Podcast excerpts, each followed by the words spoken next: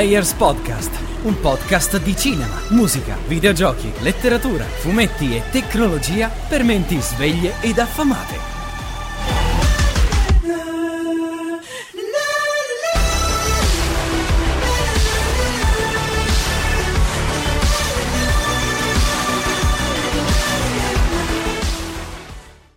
Salve a tutti, benvenuti all'episodio numero 7 di Players Podcast. C'è stata una lunga pausa, l'episodio numero 6 risale infatti a eh, luglio.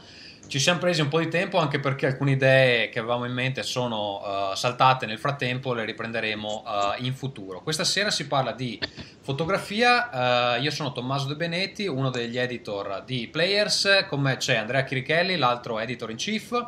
Ciao, buonasera a tutti. Poi abbiamo Eolo Perfido, fotografo. Ciao, buonasera.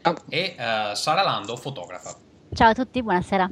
Allora, ehm, velocemente, prima di partire con le bio dei nostri ospiti, eh, è opportuno comunicare che proprio oggi, eh, 14 novembre per chi sta sentendo il podcast, eh, è uscito Players 18. Andrea, vuoi parlarci eh, velocemente di quello che i lettori potranno trovare all'interno? Allora, dunque, il numero 18 è il secondo numero del nuovo corso di Player, quindi il corso inaugurato con un aumento della parte visual, quindi abbiamo due fotografi e due illustratori ospiti. Eh, questo mese abbiamo Ellen Weinstein e Jay Taylor per quanto riguarda l'arte e per quanto riguarda la parte fotografica Galina Curlat e Nicola Boccaccini. Per chi invece ama anche leggere i testi, abbiamo alcuni autori che sono tornati tra noi, molto famosi come Matteo Bittanti e Carlo Pizzati che cura la sezione Stories. Poi chiaramente abbiamo le abituali rubriche monografie in ambito cinema, musica e comics e abbiamo un lungo pezzo, credo il più lungo pubblicato nella storia di Players, eh, nella sezione Wireless, un approfondimento molto interessante dal titolo Flusso e processo nel web eh, scritto da Vito Campanelli e illustrato da Domenico Barra, quindi un'altra formula ibrida che ha avuto successo il mese scorso e che riproponiamo eh, in questo numero. Il numero è uscito oggi, quindi correte a scaricarlo, stamparlo e quant'altro. Ecco, per chi magari eh, non ha notato, quando Andrea dice nuovo corso, sostanzialmente da un po' abbiamo iniziato a... Ehm, spostare le recensioni oppure tutti i pezzi che comunque è importante far uscire il prima possibile sul sito e ehm, abbiamo riservato alla rivista gli speciali in maniera che in qualsiasi momento voi la prendiate in mano comunque siano cose sempre interessanti da leggere. Eh, ovviamente eh, ci rimettiamo al vostro feedback sulla questione, se vi piace come è impostata adesso fatecelo sapere, se preferite comunque avere le uh, reviews anche in ritardo eh, fatelo, fatelo, fatecelo sapere in ogni caso. Uh, io a questo punto direi di andare con i nostri ospiti ehm, che è meglio che si introducano da soli, uh, visto che sicuramente ne sapranno di più a proposito della loro vita di quello che posso dire io. Eo, lo vuoi partire tu? Sì, ok. Intanto grazie per avermi invitato. Sono un lettore di Players dai primi numeri, per cui è veramente un gran piacere essere qui con voi. Beh, che dire, ho 39 anni, faccio il fotografo da 11, mm, per lo più un, uh, mi piace definirmi un ritrattista e in più faccio anche fotografia pubblicitaria. E ho uno studio fotografico che si chiama Europerfido Studio e siamo in 5 collaboratori, 5 persone che mi aiutano, che si occupano anche di tutta una serie di attività che sono importanti per uno studio fotografico, quindi assistenti, post-produzione. Poi, poi, poi magari parliamo meglio. Vivo a Roma, però per lavoro mi sposto molto perché ho la fortuna di lavorare per un'agenzia fotografica abbastanza grande che mi permette di, di lavorare anche spesso all'estero. Eh, ascolta, quando uh, tu parli di... Um studio collaboratori, poi magari parliamo meglio anche dei, ehm, di cosa comporta avere uno studio, che tipo di lavoro uh, ruota attorno appunto um, certo. al fatto di, di fare solo fotografie. Per chi uh, volesse sapere uh, proprio in due secondi chi è Eolo, ricordo che una delle sue foto è finita sulla copertina di Place 17, quindi andando su Place eh, magazine.it um, eh, cercate Place 17 e vedrete appunto una delle sue foto in copertina altrimenti Eolo ti possono trovare a eoloperfido.com giusto? Esatto. Ok. Eh, Sara, vuoi parlarci della tua biografia? Chi sei, e quando sei nata, eccetera, eccetera? Sì, io mi chiamo Sara Lando, sono nata nel 1978. Eh, vivo e lavoro Bas- da Bassano del Grappa, ma appunto come, come Eolo, chi, chi, fa il fotografo viaggia parecchio E mm, in realtà io ho vissuto a Milano per dieci anni e poi ho deciso di trasferirmi a Bassano perché ne avevo abbastanza di vivere in una grande città. Uh, assieme a mio marito ho uno studio di comunicazione, lui gestisce la parte web grafica, io mi occupo di fotografia principalmente commerciale e di ritratto, lo studio si chiama Pepper Moustache, baffi di carta. Ok, um, Eolo, direi di partire da te. Tu hai detto che eh, fai il fotografo solo da 11 anni, solo, esatto. solo, per modo di dire. Cosa facevi prima e comunque come hai iniziato uh, questa carriera? Guarda, prima ho avuto la fortuna di fare tanti lavori, il che tutto sommato aiuta anche quando fai il fotografo, perché essendo un lavoro mm, che ti, ti, ti fa avere molto contatto con le persone, qualsiasi tipo di esperienza comunque risulta poi importante. Per cui niente, ho fatto un po' di tutto, dall'informatico, ho fatto il grafico, ho lavorato, ho fatto il barista, il, il cameriere, per, poi più che altro per imparare le lingue, quindi sono stato un anno in Inghilterra, un anno in Svizzera, eh, insomma tante cose. Poi in, come tutti a una certa età, intorno ai 25-26 anni, non avevo ancora ben capito quello che volevo fare. Avevo una gran passione che era quella per l'illustrazione, ma non sapevo disegnare, per cui mi circondavo di illustratori e la cosa non faceva altro che che così anche deprimermi un po'. Mm, poi alla fine ho detto ma fammi provare con la fotografia. Ho fatto così qualche prova intorno ai 26-27 anni e, e, vedevo che tutto sommato l'aver passato un sacco di tempo sui fumetti, sulle illustrazioni, eh, mi aveva aiutato a sviluppare un minimo di attitudine per quelle che potevano essere un po' di armonia nelle immagini e di equilibrio. Da lì ho capito che era una cosa che mi appassionava, che mi dava soddisfazioni, ho iniziato a studiare da autodidatta perché ovviamente dovevo lavorare quindi non mi sono potuto permettere nessuna scuola e poi piano piano sono arrivato a farlo per messiere tre o quattro anni dopo. Eh, scusa, quando tu hai iniziato uh, le digitali mh, mm, credo non fossero ancora a un livello professionale però, giusto? No, in realtà quando avevo 28 anni probabilmente c'erano le prime digitali che costavano i famosi 10-15 milioni di lire, anche 20 erano macchine inaccessibili, oltretutto con caratteristiche che oggi farebbero sorridere anche un iPhone.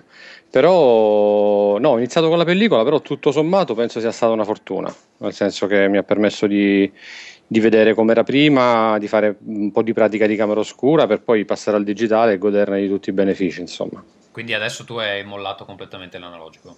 Sì, diciamo che in una situazione di produzione dove i tempi sono estremamente rapidi è quasi impossibile pensare di di lavorare in pellicola. Oltretutto, ormai le digitali contemporanee penso abbiano una qualità che, fermo restando, non saranno mai a livello magari delle analogiche, però sai, controlli tutto il processo produttivo, mentre prima con la pellicola o dovevi delegare ad altri lo sviluppo, la stampa, poi c'era la scansione. Alla fine, quando finisci in editoria o fare pubblicità, alla fine sempre un file digitale comunque trattavi, no? Perché mm. anche se partivi in pellicola, poi c'erano tante fasi intermedie che magari potevano anche degradare il file o comunque l'immagine e, e invece col digitale hai la possibilità di, di, controllare tutti i vari passaggi, ovvero scatti tu, la passi sul computer, fai la post produzione, vai in stampa. Diciamo che tutto sommato io penso di aver trovato solo vantaggi dal passaggio in digitale. Ok, io ho visto che almeno alcune delle tue foto, poi immagino tu abbia più camere, ma ehm, alcune delle tue foto sono fatte con una Canon 5D Mark III, che comunque sì. è una camera ottima, una camera che vorrei ass- assolutamente comprarmi, ma purtroppo non posso permettermi, ehm, che però cioè, ha un costo ancora abbordabile, si parla di 3.000 euro per il corpo, mi pare. Esatto. E quindi non stiamo parlando di una macchina da 15.000 euro oppure mh, mm, anche di più. Um, in realtà quanto conta ormai la, la, la qualità del, del, corpo macchina e insomma quanto si spende per avere un equipaggiamento che ti permetta di fare un lavoro professionale? Ma guarda, in realtà eh, diciamo che la, la, qualità media di tutte le digitali, anche quelle più economiche, ormai è piuttosto alta, se la paragoniamo specialmente a quelle che magari si potevano comprare anche solo 3 o 4 anni fa e venivano considerate i top di gamma. Quindi direi che sì, è, è importante soltanto per, per, certi parametri. Ti faccio un esempio: se lavori in studio, probabilmente non hai bisogno di una di quelle macchine estremamente veloci come fotogrammi al secondo, oppure particolarmente resistenti alle intemperie. Se invece magari fai il fotografo sportivo oppure fai reportage, magari può essere molto importante per una macchina molto veloce o che resista magari a un po' d'acqua, un po' di umidità. Quindi calcolando che tutte le macchine ormai dai 2000 euro in su hanno comunque delle risoluzioni piuttosto alte, sono tutte intorno ai 20 ed oltre megapixel, direi che eh, molti fotografi professionisti, molti miei colleghi ormai co- acquistano macchine più o meno in quel range di prezzo. Poi ovvio, eh, più si è ricchi, più si, si, può permettere magari di prendere macchine da 50 megapixel o macchine che, che hanno particolari caratteristiche di risoluzione o di gamma cromatica, però sostanzialmente già con una macchina da 2500-3000 euro puoi fare quasi qualsiasi cosa. Ok, ultima domanda, poi eh, passerei a Sara. Um, quando ti sei trovato nel punto di passare dal, insomma, da, da, da, dall'essere un, un, un, principiante, diciamo così, della fotografia a eh, trasformarlo in un lavoro, come sei riuscito a, eh, vendere le prime foto? Ma guarda, in realtà devo molto a internet, mm, nel senso che è ovvio che i fotografi della mia generazione hanno avuto una grande possibilità di visibilità che prima magari non era accessibile a tutti finché non c'era la rete, per cui eh, ho iniziato a mettere immagini su forum, sui vari portali, ho partecipato a qualche concorso, ho anche iniziato a fare qualche piccolo lavoretto magari locale per qualche piccola azienda che aveva bisogno di un lavoro di fotografia. È stato un percorso lento, nel senso che come puoi ben immaginare per tanto tempo eh, sono stati continui tentativi di fare il salto di qualità, fino a che poi qualcuno, nel mio caso è stata l'agenzia cui adesso da cui vengo rappresentato, ha trovato interessanti le mie immagini, mi ha messo in prova diciamo per un annetto per poi dopo aver verificato che oltre alla qualità fotografica c'era anche una qualità da un punto di vista magari anche strutturale, da un punto di vista professionale, dal fatto che comunque c'era serietà, mi ha messo sui primi clienti e da lì piano piano... Clienti che, che, adesso sono, mm, fai qualche nome? Ma il primo grande cliente che ho avuto è stata la Pepsi Cola, quindi fu una campagna pubblicitaria per la Pepsi con, con, Cannavaro, questo più o meno se non ero 5-6 anni fa, dopo l'anno di prova con loro dove praticamente mi affiancavano ad altri fotografi oppure mi mettevano nella condizione di fare magari quei famosi lavori per scambio, no? Dove però loro non solo testano magari i tempi oppure la qualità fotografica, ma anche se sei una persona seria, se come, come gestisci il cliente e compagnia bella. Sai, quando un'agenzia ti passa un cliente, ti passa non soltanto quel lavoro lì, ma magari i lavori dei prossimi dieci anni se un cliente comunque che, che, hanno loro diciamo, nel loro sì, parco sì. clienti, quindi se magari poi fai qualche stupidaggine rischi di, di, creare un danno non indifferente. Poi quando si sono sentiti abbastanza sicuri di me mi hanno messo nella condizione di fare una prima vera grande campagna pubblicitaria che non ti nascondo è stata difficilissima, insomma ero nervosissimo, quindi come puoi immaginare era piuttosto complesso, sono, ho avuto enormi difficoltà, però poi un po' di fortuna, un po' di, di abilità Immagino è andata bene. La responsabilità. Va bene, Sara, invece la tua storia qual è? In realtà non è così diversa da quella di Euro, nel senso che anch'io sono partita eh, con la fotografia come passione.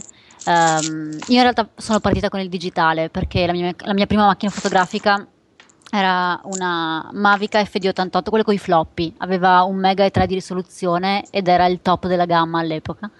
E, um, è diventata una passione e poi un po' alla volta eh, l'ho fatta diventare un lavoro. In realtà quello che a me ha cambiato eh, la prospettiva è stato fare un, l'ultimo anno di università alla Rhode Island School of Design.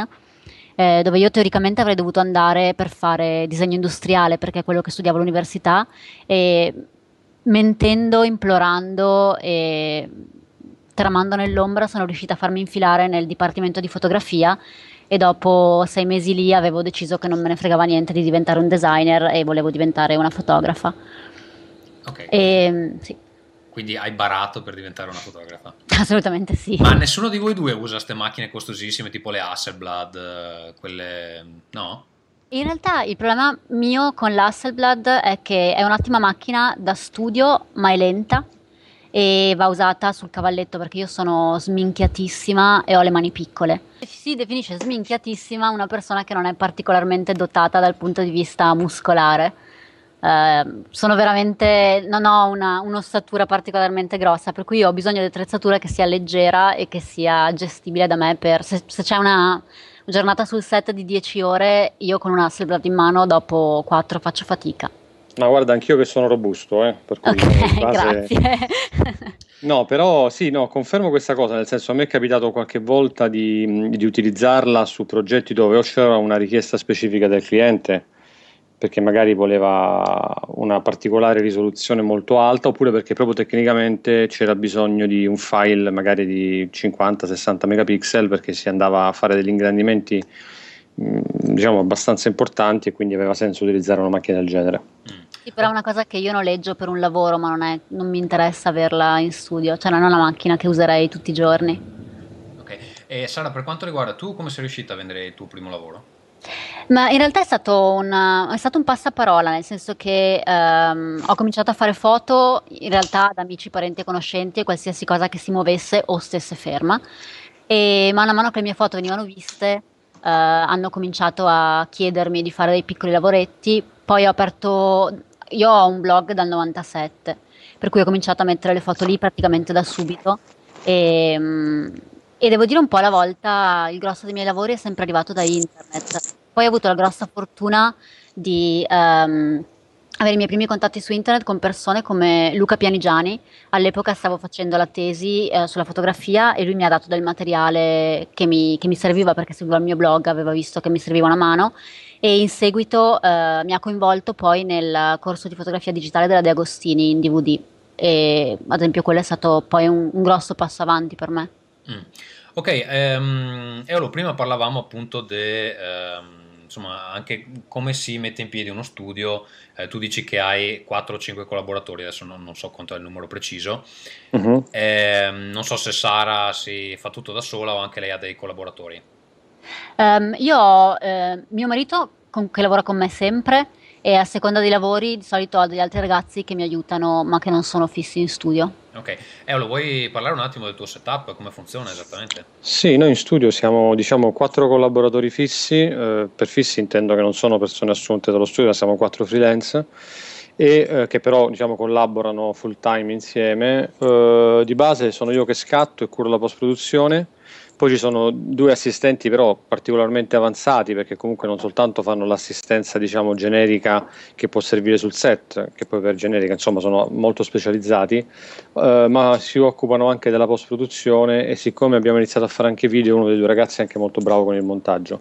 E poi abbiamo un'altra persona invece che si occupa della parte di comunicazione dello studio perché oltre eh, ad essere rappresentati da un'agenzia che comunque diciamo fa anche da procacciatrice di lavoro, eh, facciamo anche noi un'attività sul territorio per cui magari ehm, sviluppiamo dei progetti che poi suggeriamo ai nostri clienti e quindi facciamo anche diciamo, un'attività di sviluppo di contenuti. Uh, più tutti abbiamo più o meno esperienza sul web, quindi anche la realizzazione del sito è fatta in house, il blog lo gestiamo noi, uh, tutto quello che riguarda i social network viene gestito in casa, per cui diciamo che mh, abbiamo un bel po' per cui riempirci le giornate. Ecco. Ascolta, eh, ti faccio una domanda che riguarda un po' anche eh, la galleria che abbiamo fatto su, su Players. Sì. Per uno come te, che comunque cioè, i clienti ce li ha, ehm, probabilmente uh, non, non, riceverà commissioni dai lettori abituali di Players se sono cioè, comunque so, studenti o um, comunque appassionati di tecnologia, persone normali, diciamo così, perché comunque uh, cioè, se lavori per la Pepsi Cola immagino che anche il tuo listino prezzi sarà adeguato a quel tipo di lavoro. Um, cioè, che senso ha um, collaborare? Eh, faccio presente che mi ha fatto molto piacere, eh, però che senso ha per uno come te che comunque il lavoro ce l'ha? Um, mettere, in mostra alcune foto, alcune serie su uh, una rivista uh, dedicata ad un pubblico che comunque magari non è quello ideale dei tuoi clienti. Ma guarda, in realtà, a parte il piacere di essere su Players, non te lo dico perché sei tu, eh, la leggevo veramente prima di, di, apparire lì, per cui c'è anche quel, rimane quel piccolo piacere personale comunque di vedere pubblicati i propri lavori. Ma poi siamo in un periodo storico molto particolare, la fotografia anche da un punto di vista commerciale è cambiata, non, non è che oggi puoi eh, basarti su quelle certezze e pensare che, parlo in termini di clienti, e pensare che possano essere magari per sempre. Bisogna essere molto flessibili, noi infatti come studio eh, cerchiamo anche di essere abbastanza trasversali su quelli che sono i progetti su cui lavoriamo. Se viene una persona con un progetto che ci interessa, anche se magari non ha un budget altissimo, lo prendiamo assolutamente in considerazione.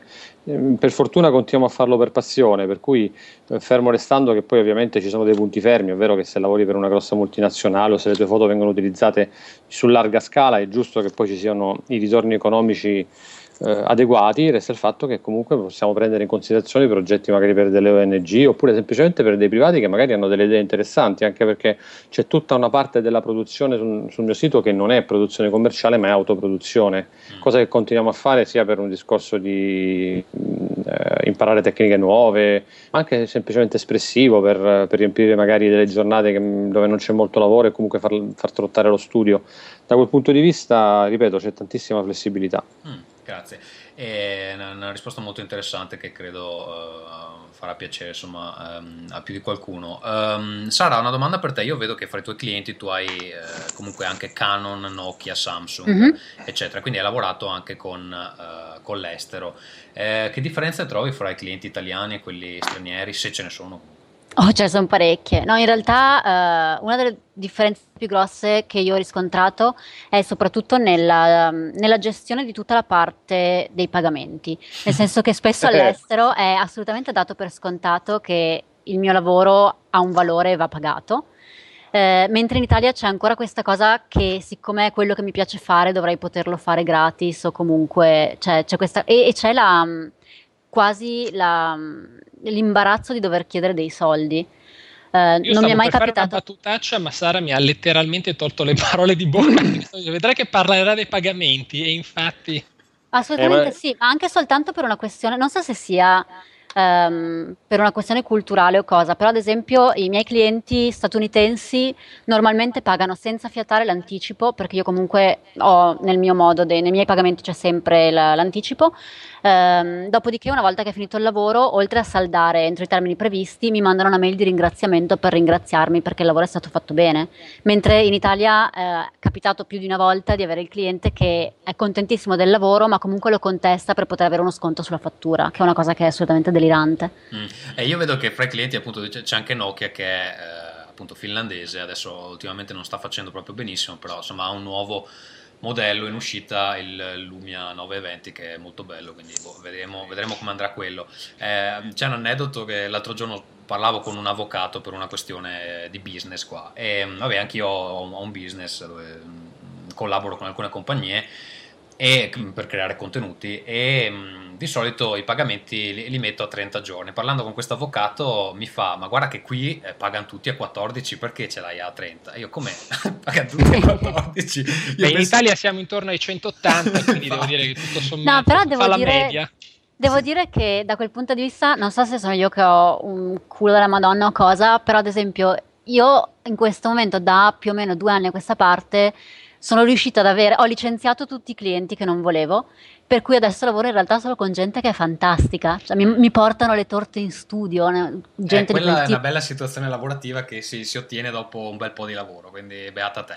Più che altro è soprattutto, no, non tanto dopo un bel po' di lavoro, ma dopo che si decide che eh, non si accettano un certo tipo di condizioni, perché si dà per scontato che bisogna accettare qualsiasi tipo di lavoro perché è un periodo dove c'è crisi, ma in realtà non è, non è poi così vero, nel senso che eh, un sacco di aziende approfittano di questa cosa della crisi per eh, usarla come, come, leva in contrattazione, ma...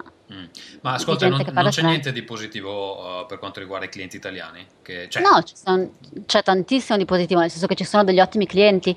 Noi ad esempio in realtà abbiamo deciso di più di avere un, più che avere un filone di fotografia che facciamo, abbiamo un filone di clienti, nel senso che noi abbiamo scoperto di essere molto bravi a lavorare per realtà che sono un po' più piccole, eh, dove c'è una persona specifica che prende le decisioni, nel senso che per come lavoro io, per me è difficile dover gestire tutta la gerarchia di aziende gigantesche e ehm, per cui decidiamo di lavorare per aziende di quel tipo e che sono molto entusiaste di quello che fanno, a prescindere da quello che è, nel senso che può essere veramente un'agenzia di telecomunicazioni così come una, una, una piccola azienda che fa moda. Um, e nel momento in cui uno sa qual è il proprio target diventa molto più facile eh, fare un buon lavoro, perché ad esempio um, ogni persona è, è in grado di fare bene delle cose e di farne male delle altre. E il problema spesso, soprattutto dei fotografi, soprattutto all'inizio, è che si tende a prendere qualsiasi lavoro credendo di, eh, di fare una cosa buona e ci si dà la zappa sui piedi.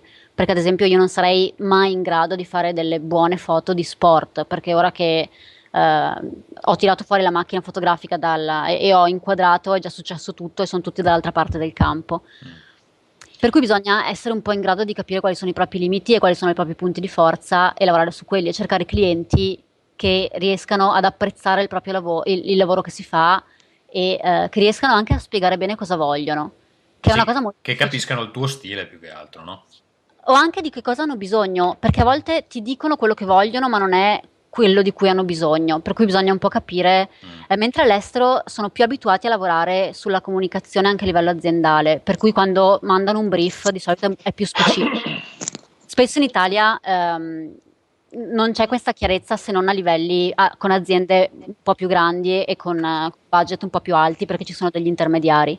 Per cui in realtà spesso bisogna un attimo riuscire ad interpretare quello di cui ecco, hanno bisogno. Questo è un punto interessante perché um, cioè una domanda che, che, che, si può fare è, eh, quindi voi vi occupate solo della realizzazione tecnica e un po' diciamo dell'atmosfera o comunque date al cliente anche delle idee? Mi viene in mente in particolare Eolo che ha uno stile molto particolare. Um, io non so se, se, condividi, lo definirei un po' dark il tuo stile, Eolo, perché c'hai sì, un po'. Ci qualche... sta, ci sta, ci sta, ecco, ci sta. Um, adesso io la campagna della Pepsi, a dire il vero, non l'ho vista, non so se quella era un po' più solare. Mm, ma guarda, sai cos'è? Che quelle foto che ho sul portfolio funzionano molto per, eh, diciamo, come immagini da portfolio, nel senso che magari le trovano affascinanti. Poi quando mi fanno fare le campagne pubblicitarie mi fanno fare sempre tutt'altro. Sì, okay. Per cui non Quindi mi è mai capitato... l'idea te la danno loro, non sei tu a proporre. Beh, sì, diciamo che di solito, specialmente per questi grandi clienti, come diceva Sara, ci sono degli intermediari, per cui questi intermediari nel mio caso sono le agenzie pubblicitarie che sono quelle che poi realizzano i concept. Quindi eh, è ovvio che quando poi chiamano un fotografo ti mettono nella condizione di poter fare un minimo di lavoro di interpretazione, però da qui a poter portare magari quello stile che porto normalmente nei miei progetti personali su una campagna deve essere proprio una campagna targetizzata sul mio stile, altrimenti quello che mi richiedono è competenza tecnica, velocità di realizzazione, capacità di, di, di, di interazione col cliente e compagnia bella. Sì, ecco perché viene, ogni volta che penso alle tue foto mi viene in mente quella, credo fosse la, originalmente eh, la, la, copertina dell'Espresso, um, quella dell'Italia, con la bandiera dell'Italia sì, esatto. Che, che questa specie, cioè, sembra un po' una, una, mummia con la bandiera dell'Italia in faccia, è molto forte come immagine ehm, e non riesco a immaginarmi esattamente una campagna della Pepsi con quel tipo di immaginario. ecco, no, no, infatti eh, sono assolutamente d'accordo con te, però nonostante tutto immagini come quelle poi mi hanno permesso di, di, avere un po' di visibilità e da lì di poter mostrare magari il mio lavoro a delle agenzie pubblicitarie, per cui tutto sommato funziona eh, da un punto di vista di, di portfolio e, e, devo essere sincero, non vedo l'ora di trovare un director che mi dice facciamo una campagna pubblicitaria magari dai toni un po' dark o comunque con quel tipo di atmosfere per sì, farmi calzare insomma una cosa che mi sento addosso un po' meglio. Ecco, una, curios- una, curiosità che avevo io invece era mh, legata alla vostra attività internazionale, cioè il fatto di essere italiani viene percepito come un elemento positivo, negativo o è assolutamente ininfluente perché all'estero si guarda esclusivamente al risultato, per cui se uno è bravo è bravo a prescindere dalla, dalla nazionalità? Ma eh, rispondo per primo, prima vai, tu? Vai. No, vado io. No, no, vai, vai. No, nel mio caso non, non, è mai stato un handicap, quindi devo essere sincero, non, non, mi sono mai trovato nella condizione di avere problemi per il fatto che fossi un italiano che lavorava all'estero, uh, ma neanche un vantaggio, lì è tutto molto legato alle performance, nel senso che se, se lavori bene, se sei un professionista, se, se, se dai dei risultati, ti, ti, insomma va tutto bene. Se manca qualcosa di queste cose, indipendentemente dal paese da cui provieni, insomma sono problemi. Sala. Assolutamente idem. Cioè, nessuna, no, non, fa, non, ha mai fatto nessuna differenza, bene o male. Che poi, per quanto mi riguarda all'estero, la mia esperienza è limitata soprattutto con gli Stati Uniti e alcuni paesi europei, però guardano semplicemente il mio lavoro, se gli piace e okay. se gli piace. Ma non vi è mai capitato che adesso, appunto, io non conosco i vostri listini prezzo, non so se volete eh, discuterli, eh, ma ehm, non vi è mai capitato che un cliente, anche grosso, Uh, vi dica uh, guarda costa troppo uh, se vado su DeviantArt trovo questa quindicenne californiana che fa delle foto belle abbastanza e me le fa pagare 50 euro. Ma pro- sono i clienti piccoli in realtà che fanno così nel senso che quando c'è un budget per una campagna grossa i soldi in ballo sono talmente tanti che non ha veramente senso, cioè o effettivamente è un'immagine che ha senso prendere di stock perché no, non è niente di particolare per cui i costi di uh, avere un fotografo che la fa sarebbero molto più grandi senza i vantaggi di avere una foto originale, oppure semplicemente si sceglie un fotografo e si paga per il suo modo di vedere le cose, non tanto perché è una scimmia ammaestrata che sa, perché alla fine le macchine fotografiche in automatico fanno delle foto perfettamente a fuoco, ma non è per quello che vengo pagata. Okay. Esatto, ma poi oltretutto, sai, eh, se devi gestire un grande cliente che per esempio ti fa fare una campagna che devi fare, che ne so, in tre paesi diversi in una settimana, sì. devi avere un bel team che ti segue, devi avere una, una capacità di gestire i tempi non indifferente. E quindi ci sono molte persone su, su DeviantArt o su Flickr che sarebbero tecnicamente sicuramente in grado di fare le stesse foto che fa un fotografo professionista anche con molti anni di esperienza perché voglio dire la rete uno, cioè, ci ha mostrato una quantità enorme di persone con tanta abilità resta il fatto che magari però non, non riescono a gestire questa cosa nei tempi, nei modi eh, sia per quanto riguarda la post-produzione, magari grande quantità di immagini, oppure semplicemente non parlano un paio di lingue, oppure non, non o non sono in grado di gestire gli imprevisti, perché esatto. poi in realtà è anche quello, nel senso che a me esatto. in realtà il motivo per cui mi pagano è perché sono MacGyver, nel senso che qualsiasi cosa succeda io la foto la porto a casa. Sì. Esatto. Vuoi, vuoi raccontare... Problem solving, insomma. Esatto. C'è qualche aneddoto particolare che ti viene in mente quando dici queste cose? Ma, al di là del fatto che a volte capita di uh, avere programmato uno shooting ci si trova che nello studio la persona che doveva gestire il noleggio dell'attrezzatura ha preso, che ne so, i modificatori sbagliati per le luci o cose di questo tipo. Eh, ci sono motivi per cui ho sempre il duct tape in borsa e il cacciavite e il coltellino svizzero, ma nella borsa con cui vado in giro normalmente, non nella borsa della macchina fotografica.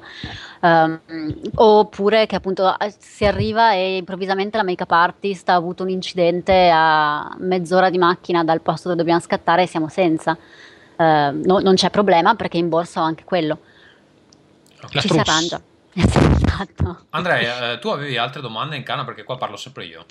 Sì, allora, a me ne sono venute due, una più generale sul mondo della fotografia e una invece più personale su, su entrambi i soggetti che abbiamo invitato oggi. Eh, la prima era una riflessione sulla fotografia nel giornalismo, nel senso che a me sembra che negli ultimi tempi, anche se può essere ovviamente un'impressione personale, eh, il ruolo della foto eh, sia venuto un po' a mancare perché sta sorgendo eh, la, la, nuova alba delle infografiche. Quindi generalmente eh, i quotidiani o soprattutto i periodici, quando devono illustrare un articolo, eh, preferiscono affidarsi più che fare un reportage fotografico a creare delle infografiche, magari fatte da illustratori che sono apparsi anche su Players, eh, che riescono con questo sistema in qualche modo a, a dare una rappresentazione grafica di un argomento complesso e anche a sminuzzarlo attraverso le informazioni che vengono inserite all'interno di questa infografica.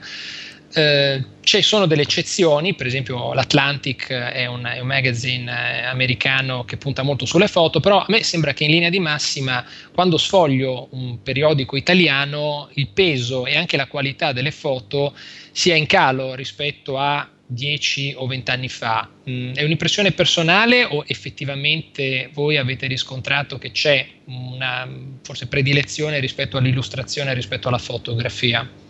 Ma io posso dirti che ho molti amici fotogiornalisti e, e sicuramente l'editoria è in crisi.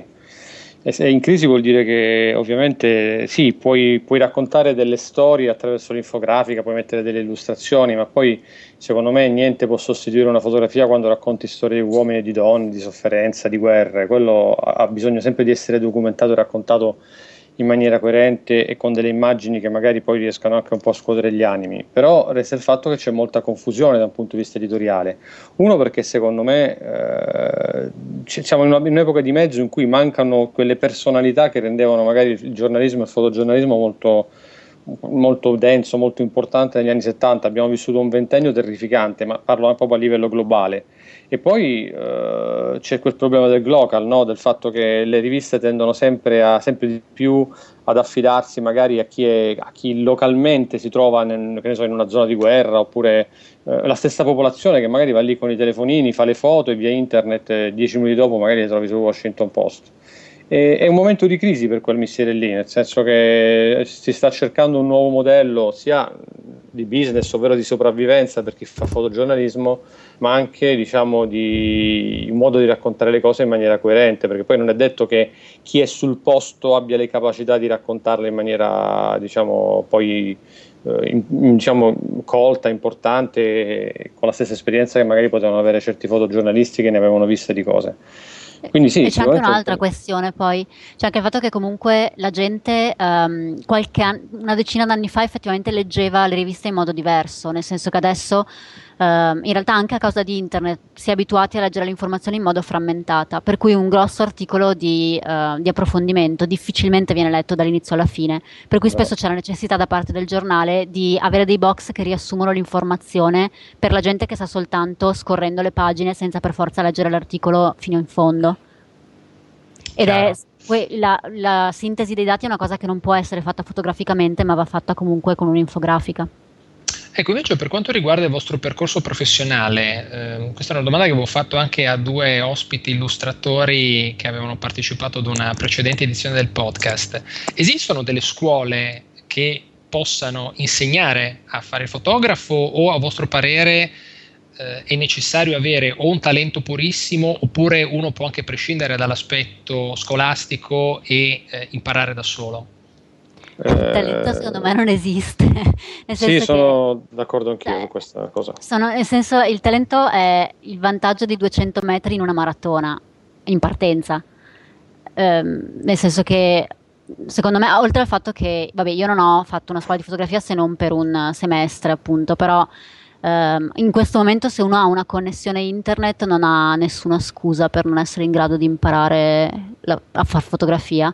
Per dire c'è Creative Live che è un'iniziativa um, messa in piedi da Chase Jarvis, che è questo fotografo commerciale americano, in cui um, ci sono una quantità di workshop gratuiti in streaming o a costi bassissimi se uno vuole scaricarli, che sono veramente di qualità elevatissima. Eh, io devo dire che da fotografo eh, così eh, beginner, diciamo, qualche difficoltà economica per quanto riguarda l'acquisto delle lenti, quella roba là c'è, eh, devo dire la verità. Sì, però sono sempre scuse, nel senso che se sì, tu sì, prendessi anche la macchina di base, più di base in assoluto, e ci mettessi la lente più di base, più di, quella che arriva col kit, e facessi foto per 3000 ore, sì, sì. saresti infinitamente più bravo del tizio che ha speso 15.000 euro in attrezzatura ma che poi sta col culo sul divano a non fare foto. Sì, ma poi infatti sono d'accordo anch'io, io penso che intanto la fotografia sia una cosa che si possa imparare, cioè non si nasce imparati.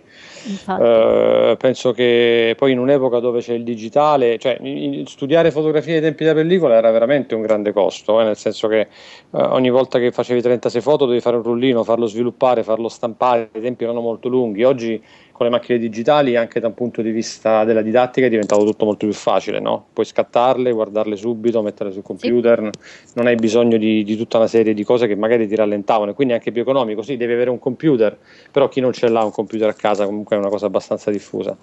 E poi si impara, io, io personalmente a, a, oltre ad amare la fotografia amo molto i fotografi, per cui siccome insegno anche fotografia, molto spesso gli studenti vengono a me e mi dicono ma come hanno fatto gli altri fotografi professionisti? È una cosa che possiamo fare anche noi, si può imparare.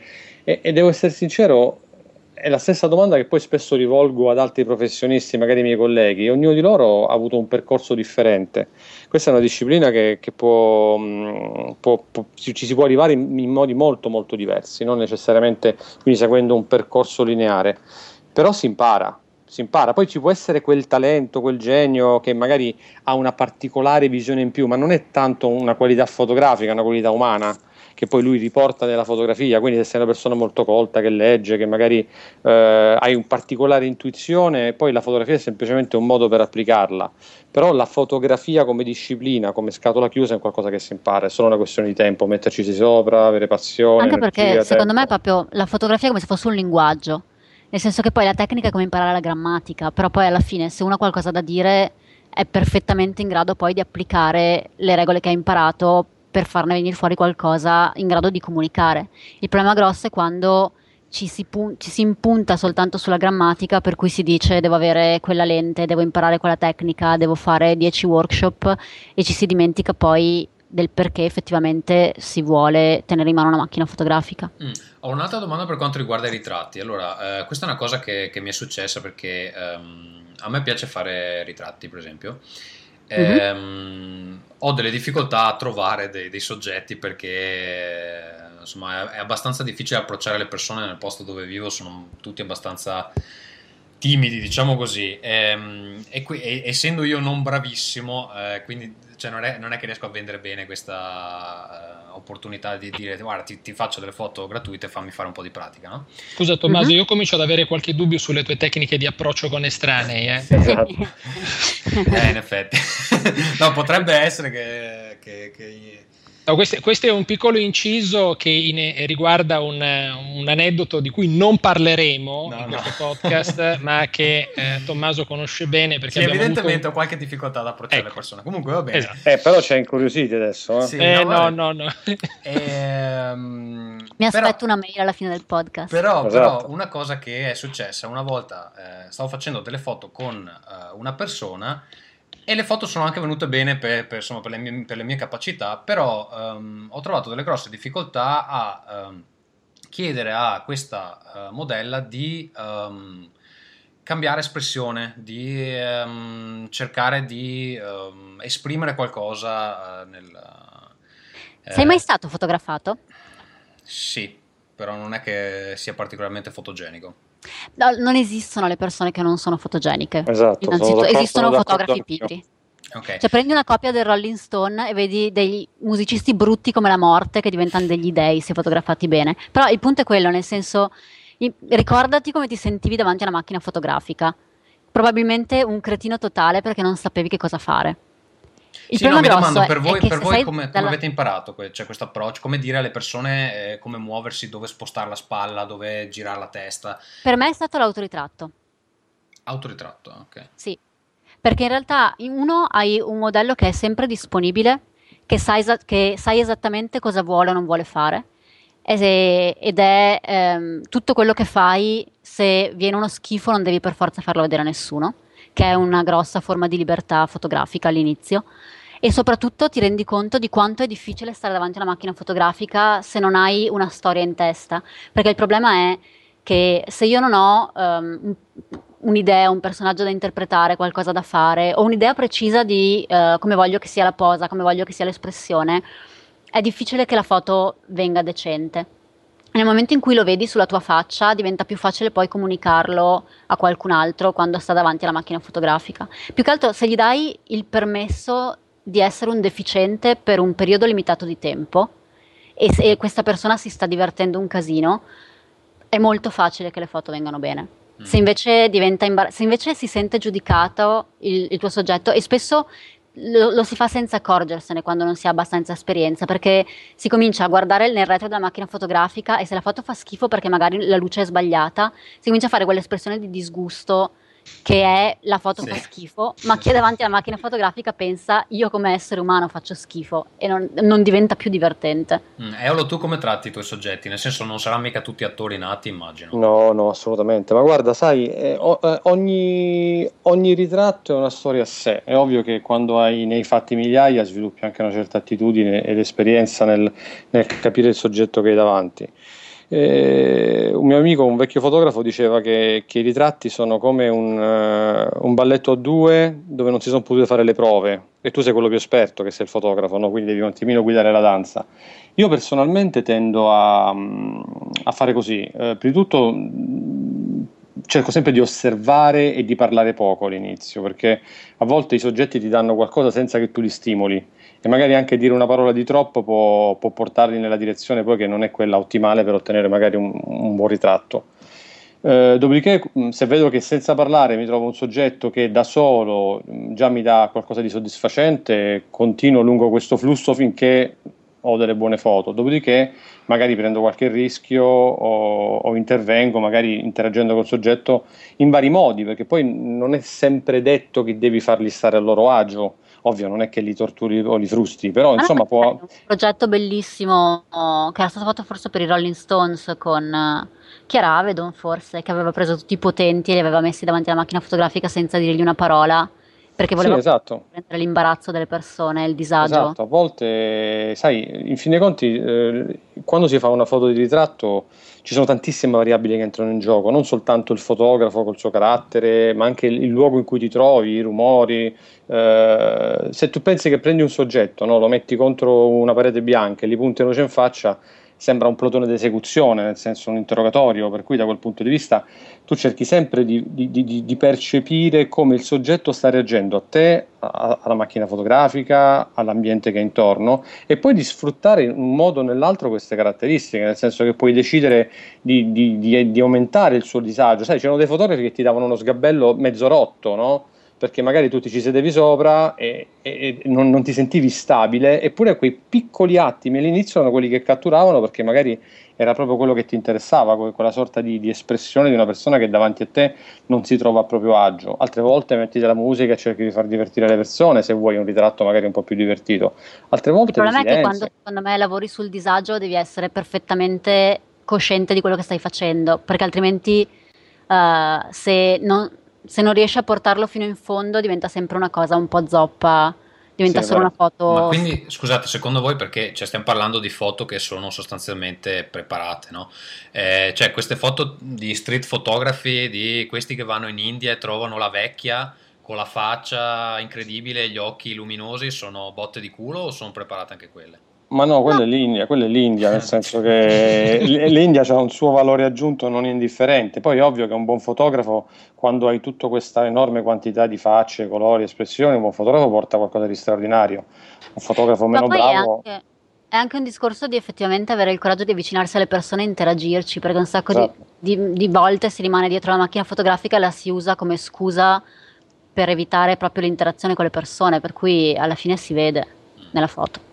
Insomma, esatto. Tommaso, non è roba per te, eh, lascia perdere. No, no, no, è, non è, non è vero, no, in realtà è una cosa che mi piace abbastanza, quindi eh, purtroppo non ho molto tempo libero, però continuerò. Eh, no, io invece adesso una... mediocre, esatto.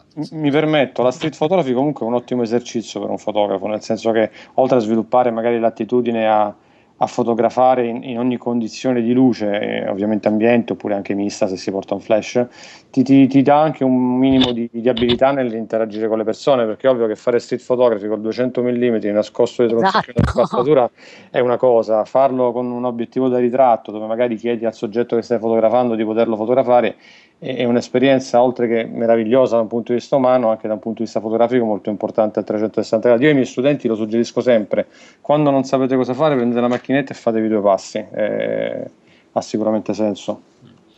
Ecco, io volevo fare una domanda sia a Eolo che a Sara per quanto concerne i loro progetti futuri. Allora, di Sara abbiamo già parlato, anche se poi approfondiremo il discorso di questa bellissima graphic novel che ha ideato e creato, che si chiama Magpiece.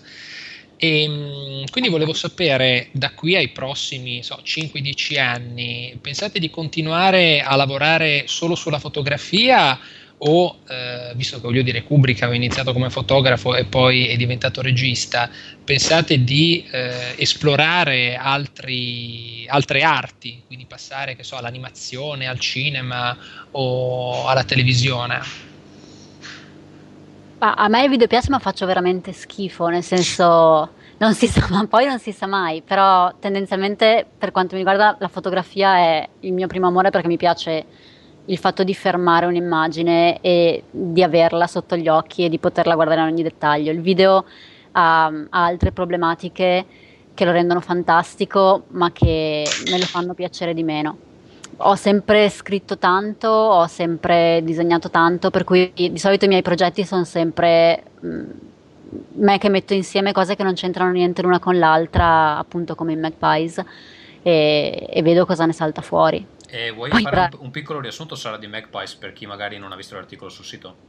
Sì, Magpies è una graphic novel illustrata con le foto invece che con i disegni, ma senza farla sembrare un fotoromanzo, che era il mio problema più grosso, eh, perché è terribile. E in realtà quindi ho fatto delle foto ai soggetti, ho stampato le foto, ritagliato le sagome, le ho inserite in un piccolo diorama di cartone fatto con il cartone e le ho rifotografate in modo da avere un effetto più da illustrazione che da fotografia. Ed è una storia in sette capitoli di due personaggi, uno maschile e uno femminile, uno che vive solo nei capitoli pari, uno che vive solo nei capitoli dispari e alla fine si incontrano. E tu ti sei affidata a, eh, se non ricordo male, Indiegogo, giusto per... Uh, sì, sì, sì, sì, stiamo, stiamo adesso facendo, siamo na- nella prima settimana della campagna per i finanziamenti per la, uh, l'edizione stampata. Ok, eh, Eolo invece?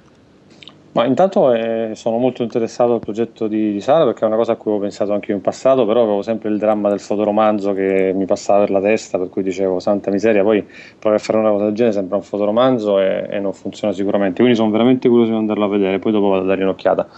Per quanto riguarda me, beh, io sono un curioso di natura e sono un appassionato di tantissime discipline che sono un po' trasversali alla fotografia al mondo dell'immagine, quindi che ne so, quello che l'intrattenimento elettronico, il mondo del video, diciamo sicuramente fotocentrico e poi faremo dei piccoli esperimenti qua e là e se c'è qualcosa che, che ha senso fare magari ci proviamo. Adesso non lo so, sai, non so neanche tra 15 anni ci sarà ancora la fotografia, per cui insomma mm. fare una domanda a 15 anni è piuttosto complicato oggi. Però... Come... Mm, scusa Eolo, ti, ti, interrompo perché hai detto questa cosa qua interessante, non sai se fra 15 anni ci sarà la fotografia. Ehm, la fotografia 3D è una cosa che secondo voi avrà senso in futuro oppure no? Ma secondo me no, il problema sarà quando il 3D prenderà il posto della fotografia, nel senso intendo i rendering, no. queste cose qua. No, no, no, no, quello che intendo è che per esempio ci sono alcune apparecchiature, per esempio, guarda, per farti un esempio proprio stupido, mi viene in mente che la console portatile di Nintendo, il 3DS, fa delle fotografie in 3D. Sì. Che fa schifo perché la, la, la macchinetta, la, la, lente che è inclusa nel 3DS è pessima, però eh, fa scena, diciamo così. Uh-huh. Eh, quello non è un, una cosa che si può traslare in ambito professionale secondo voi? Ma io non penso che. Non lo so, io vedo con il. Tu per, per 3D, per il 3D stereoscopico, un po' come quelli che, il 3D che vediamo in certi film adesso al cinema, giusto? Intendi sì, quella però, cosa lì? Per esempio, in quello schermo lì si vede senza gli occhiali, quindi lo puoi vedere con gli occhi. Ah, sì, sì, no, ce l'ho, ce l'ho il Nintendo. Certo, ti viene un mal di testa dopo sì. 10 minuti impressionante, eh, nel senso che è una cosa che ti costringe a tenere gli occhi in una condizione muscolare che non è proprio abituale. No, ehm, non lo so, a me, a me non piace sinceramente. Nemmeno me. Senso, eh, non è una cosa che trovo interessante. La fotografia, secondo me, cioè quella cosa è altro, è fare immagini 3D, non è mm, con la tecnica fotografica, però insomma non, non penso che ci sia un valore. Costringi le persone a guardare costringi le persone a guardare in una posizione specifica mentre una delle cose belle della fotografia è che puoi veramente guardare il secondo piano senza problemi, mentre col 3D gli occhi esatto. continuano a essere incatenati nel punto di fuoco ed è terribile e se sei un pirata non lo puoi vedere. Esatto, esatto, giusto. Dettaglio non da poco questo. Esatto. E poi comunque non c'è nessun valore esatto. aggiunto se ci pensi, nel senso, anzi, secondo me toglie, come no, diceva Sara. Eh. Che credo mm. che, che, è un po' quello che sta succedendo al cinema, perché mi pare che i film 3D stanno diminuendo. Non so se Andrea conferma questo dato, ma... Sì, in realtà stanno per diventare obsoleti, perché oramai col lancio delle nuove tecnologie 4K e 8K, esatto. che dovrebbe essere la super alta definizione, ci sarà una tale profondità di campo da rendere sostanzialmente inutile utile non soltanto gli occhialini, ma proprio l'apparato del 3D. Tutto sta a, ved- sta a vedere se poi le varie case di produzione rinunceranno al ricarico del biglietto che fa sì che poi alla fine un film guadagni il 30% in più soltanto perché il biglietto 3D costa di più. Ma io, Guarda, io, poi... sì, sì. io lievito come la peste. Eh, infatti ho notato questo che... trend, sto trend di gente che proprio non va alla proiezione 3D. Cioè. Che poi anche il Super HD secondo me è tragico perché sinceramente a me di vedere tutti i pori della pelle delle persone non è che me ne freghi poi tantissimo. Sì, tra l'altro è interessante perché ehm, Peter Jackson ha fatto un, la prima proiezione del, del primo episodio del della trilogia nuova che, che ha girato di Hobbit. Eh, la prima proiezione è stata fortemente criticata proprio perché c'era un effetto televisivo, quindi sembrava sì. quasi di assistere ad una soap opera. Eh, in quanto il dettaglio era eccessivo e quindi si veniva a perdere quella magia tipica che del cinema in cui c'è la riproduzione sì. della realtà ma non la realtà reale che poi, se non erro, non è solo un aumento di. quell'effetto lì non lo dà soltanto l'aumento di risoluzione, eh, ma anche l'aumento rate. del frame, frame rate. Esatto, esatto. Sì, esatto. Sì. Frame rate a 48, se non Infatti, sbaglio. Alcune, alcune TV hanno quel problema lì. Che fanno esatto, sembrare tutti i film de- delle serie TV, delle fiction italiane. esatto. Va bene. poi, se voglio vedere la realtà, guardo fuori dalla finestra. Esatto. Mm. Eh, io direi che abbiamo concluso per questa sezione. C'era una domanda su internet, ma mi pare che se ne è già parlato. Uh, nelle altre e uh, farei partire la sigla di uh, Players Roundtable. Players Roundtable.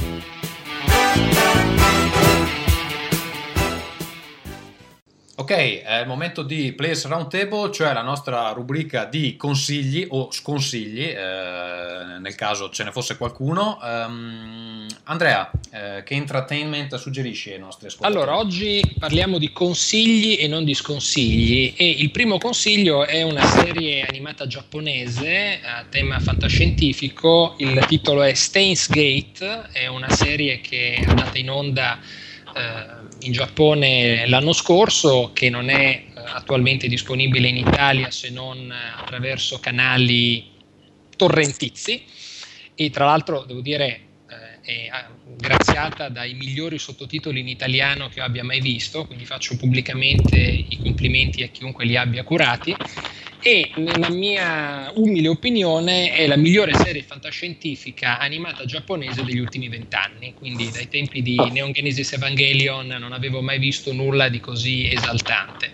Eh, il tema in realtà è molto banale, quindi il canovaccio è un canovaccio classico, in quanto la, eh, la, serie tratta di viaggi nel tempo eh, ed è la storia di ehm, questo gruppo di, di, scienziati, o perlomeno serve dire il caso di, di appassionati di, di, tecnologia, che eh, per puro caso eh, riescono a eh, trovare il modo di eh, trasformare un forno a microonde in una macchina del tempo.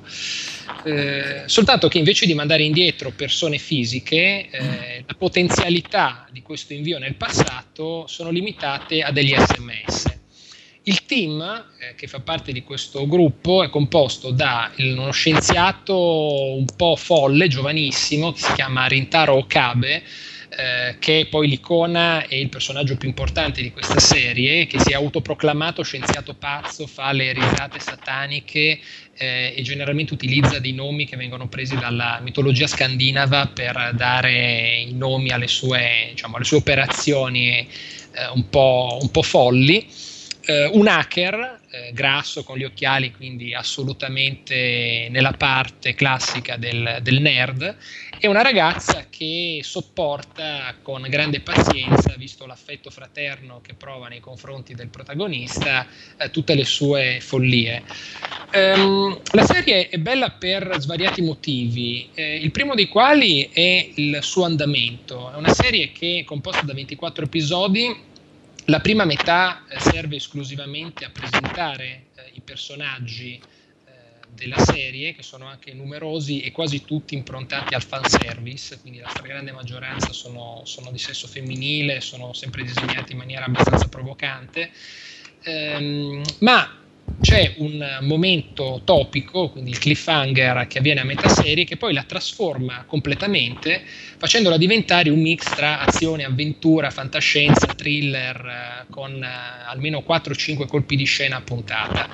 Eh, un altro elemento interessante è il fatto che la serie sia credibile, quindi è vero che è una scena di fantascienza ed è vero che è una serie che si occupa di viaggi nel tempo, però la sceneggiatura fa sì che questi appaiano eh, assolutamente eh, credibili all'occhio dello spettatore. E la trovata narrativa vincente è legata al fatto che mentre il protagonista è l'unica persona che ha memoria di tutti i cambiamenti che avvengono, perché ogni volta che viene mandato un sms eh, nel passato eh, cambia qualcosa nel presente, ma eh, questi cambiamenti vengono ad accumularsi in maniera progressiva, quindi il primo sms, non, so, SMS non cambia nulla, eh, mentre invece l'ultimo porta delle conseguenze su scala globale. Eh, tutti gli altri personaggi invece vivono nel loro presente, quindi sono assolutamente ignari del fatto che il loro destino è stato cambiato. Eh, il terzo elemento che la rende assolutamente esaltante è il finale, eh, perché, eh, ovviamente senza spoilerare nulla, eh, riesce in quello che per esempio Damon Lindelof non riesce mai a fare al cinema, cioè mettere assieme tutti i tasselli del puzzle e renderlo godibile eh, senza che ci siano una quantità di domande che restano senza risposta. Quindi una serie compatta con degli ottimi valori produttivi e che assolutamente va, va consigliata, recuperatela anche perché si trova con, con grande facilità. Il titolo è Stains Gate e tra l'altro ha avuto anche molto successo, tanto che eh, l'anno prossimo verrà realizzato anche un film che dovrebbe proseguire la storia eh, di questi personaggi. E il secondo consiglio invece è un film eh, che eh, arriverà in Italia il 6 dicembre e che quindi comunque verrà recensito nella rubrica cinematografica settimanale eh, che tengo sul sito di Players, ma eh, che mi sento di anticipare perché l'ho visto da poco e mi è piaciuto veramente tanto. Il titolo è Ruby Sparks ed è diretto da eh, Jonathan Dayton e Valerie Faris, che sono gli autori eh, di Little Miss Sunshine e oltre che di quel film, anche di una quantità industriale di video musicali, tra cui il più famoso è sicuramente Tonight Tonight degli Smashing Pumpkins. Eh, la storia è una storia mh, sentimentale, eh, quindi la storia di uno scrittore che è interpretato da Paul Dano, che è un attore che sta cominciando a diventare abbastanza famoso e che abbiamo visto per esempio nel Petroliere, visto, vedremo presto in Looper, che è un altro film di cui pa- parlerò io fra poco. Esatto. Eh, interpreta appunto uno scrittore che ha avuto un grandissimo successo da giovane, quindi praticamente il suo primo romanzo è stato un bestseller eh, incredibile, ma che eh, chiaramente poi attraversa un periodo di crisi creativa e ovviamente anche di crisi sentimentale. Eh, viene spinto dal proprio psichiatra, eh, che è interpretato da Elliot Gould, eh, a scrivere eh, di una ragazza um, ideale, diciamo, di quella che potrebbe essere la sua ragazza ideale, eh, a cui lui dà un nome, un'identità, la descrive nei più piccoli particolari, solo che un bel giorno questa Ruby, questo personaggio femminile, si materializza effettivamente a casa sua. Eh, questa Ruby è interpretata da Zoe Kazan, che è anche la sceneggiatrice del film e che poi io ho scoperto eh, dopo averlo visto è anche partner di Paul Dano nella vita, quindi c'è anche questo, questo rapporto, questa dicotomia tra la vita reale e eh, quello che viene rappresentato sul grande schermo. Eh, l'elemento di grande interesse è il modo con il quale viene trattato il libero arbitrio, perché in questo caso abbiamo una marionetta de facto che effettivamente obbedisce a qualsiasi ordine viene imposto dal fidanzato per quanto riguarda il carattere e anche per quanto riguarda le sue abilità. Quindi, per esempio, se lui eh, le ordina di imparare a sapere il francese, lei nella sequenza successiva parla correntemente quella lingua. Eh, ma è interessante perché nel momento in cui lui non scrive nulla, lei comincia ad acquisire autocoscienza e quindi fa mh, cose che magari lui non si aspetterebbe che facesse. Quindi eh, è una storia mh, romantica che però ha anche un, dei tocchi di cinismo e secondo me rappresenta molto bene un rapporto tra una coppia moderna eh, che poi ovviamente viene supportato da una serie notevoli di personaggi di supporto, a cominciare dai genitori che sono interpretati da Antonio Banderas e Annette Bening, che sono un po' uno spettacolo nello spettacolo. Il film esce il 6 dicembre e siccome in quel periodo usciranno parecchi film interessanti come quello di Wes Anderson, Moonrise Kingdom e The Grey, eh, ecco, non fatevelo sfuggire anche perché dubito che avrà una diffusione molto, molto ampia, per cui se vi capita di andarlo a vedere passerete un'ora e mezza Ok, um, Sara, vuoi andare tu con uh, quello che volevi segnalare? Um, sì, allora io se devo pensare, io segnalo piuttosto cose piuttosto vecchiotte perché io ci arrivo sempre più tardi, sono, sono laggata nei confronti dell'universo. Um, l'ultimo videogioco a cui ho giocato molto bello secondo me è Limbo ed è un puzzle platform di una casa indip- di un developer danese sì. eh, che si chiama Play Dead ed è proprio dal punto di vista fotografico secondo me assolutamente meraviglioso perché in realtà è questa mm, sembra il, il libro di Munari sulla nebbia è fatto è, è, monocromatico e c'è questo personaggio principale che è un uh, bambino uh, in, completamente in silhouette e tutti i uh, tutti gli esami sono assolutamente in scala di grigio. Ed è uh, bellissimo da vedere. La storia in sé eh, non è la storia più fantastica che ci sia mai stata in un videogioco, però è divertente, abbastanza veloce da giocare ed è secondo me assolutamente delizioso. Sì, è un gioco che è piuttosto famoso nella comunità dei, dei videogiocatori, ha venduto anche abbastanza bene, quindi adesso non so esattamente cosa stiano facendo gli sviluppatori, forse sono stati addirittura acquisiti, Andrea ne sai qualcosa? Guarda, io condivido il, il, parere perché anche a me è piaciuto molto. Sulla storia degli sviluppatori non so, a questo punto però mi chiedo, chiedo a Sara se ha mai giocato Braid, che è un altro videogioco indie che ha avuto un grande successo e che da un punto di vista iconografico era notevole, anche se per ragioni esattamente opposte perché aveva queste tinte pastello e questo... E infatti da quel punto di vista, uh, cioè, è, è, bellissimo, tra l'altro se non ricordo male... Uh, era aveva anche stato... una soundtrack fantastica. Eh, una colonna sì, la colonna sonora era bellissima. Sì, sì, sì. sì. No, non dicevi, ricordo, sarà... scusami, ti ho interrotto. Uh, no, stavo pensando che aveva fatto um, le illustrazioni, ma non me lo ricordo. Di Limbo è... o di Braid? Braid, di Braid. Eh, boh, bisogna cercarlo. Vabbè, in caso Andrea in ca- eh, cercalo, nel frattempo uh, Sara uh, continua con qualcos'altro. Ale, illustrazioni di Braid. Sì, chi le ha fatte?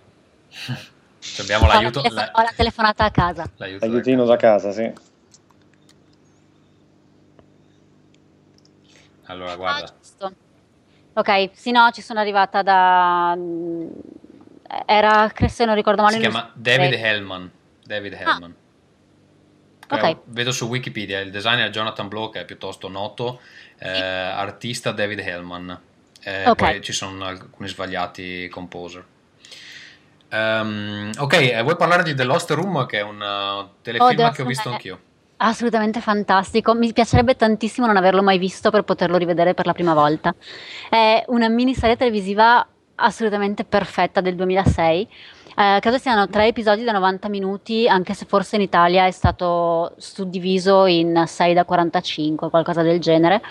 E la storia Uh, si basa su questo mm, personaggio, questo poliziotto interpretato da Peter Krause, che è il tizio di Six Feet Under, se non ricordo male, che indaga su un doppio omicidio ed entra in possesso di questa chiave, che è una chiave di una stanza d'albergo che apre qualsiasi porta e si apre sempre, qualsiasi porta si apra finisce su questa stanza d'albergo, la stanza numero 10, che si dice sia la stanza dove è morto Dio. E nel momento in cui Dio muore, tutti gli oggetti che ci sono in questa stanza uh, assumono delle caratteristiche e uh, in pratica poi c'è tutto questo, questo mistero di tentare di capire uh, che cosa c'è dietro questa, questa, stanza d'albergo, anche perché la figlia del, del poliziotto praticamente si perde uh, all'interno di questa stanza. Sì, perché poi ah. c'è, adesso non me lo ricordo benissimo, ma è che tipo se chiudi la porta, se chiudi la porta cancelli tutto quello che c'è dentro, giusto? Resetta, esatto. Infatti. Per cui se ci butti dentro qualcosa, chiudi la porta, la riapri, la sta- il letto è rifatto, tutto sì, è esattamente esatto. nella stessa posizione, eccetera, eccetera. Ma è, è assolutamente perfetta e il fatto che non abbiano mai fatto un seguito la rende ancora più perfetta perché altrimenti c'è l'effetto Hiro che la prima serie era bellissima e dopodiché eh, ha saltato lo squalo velocemente.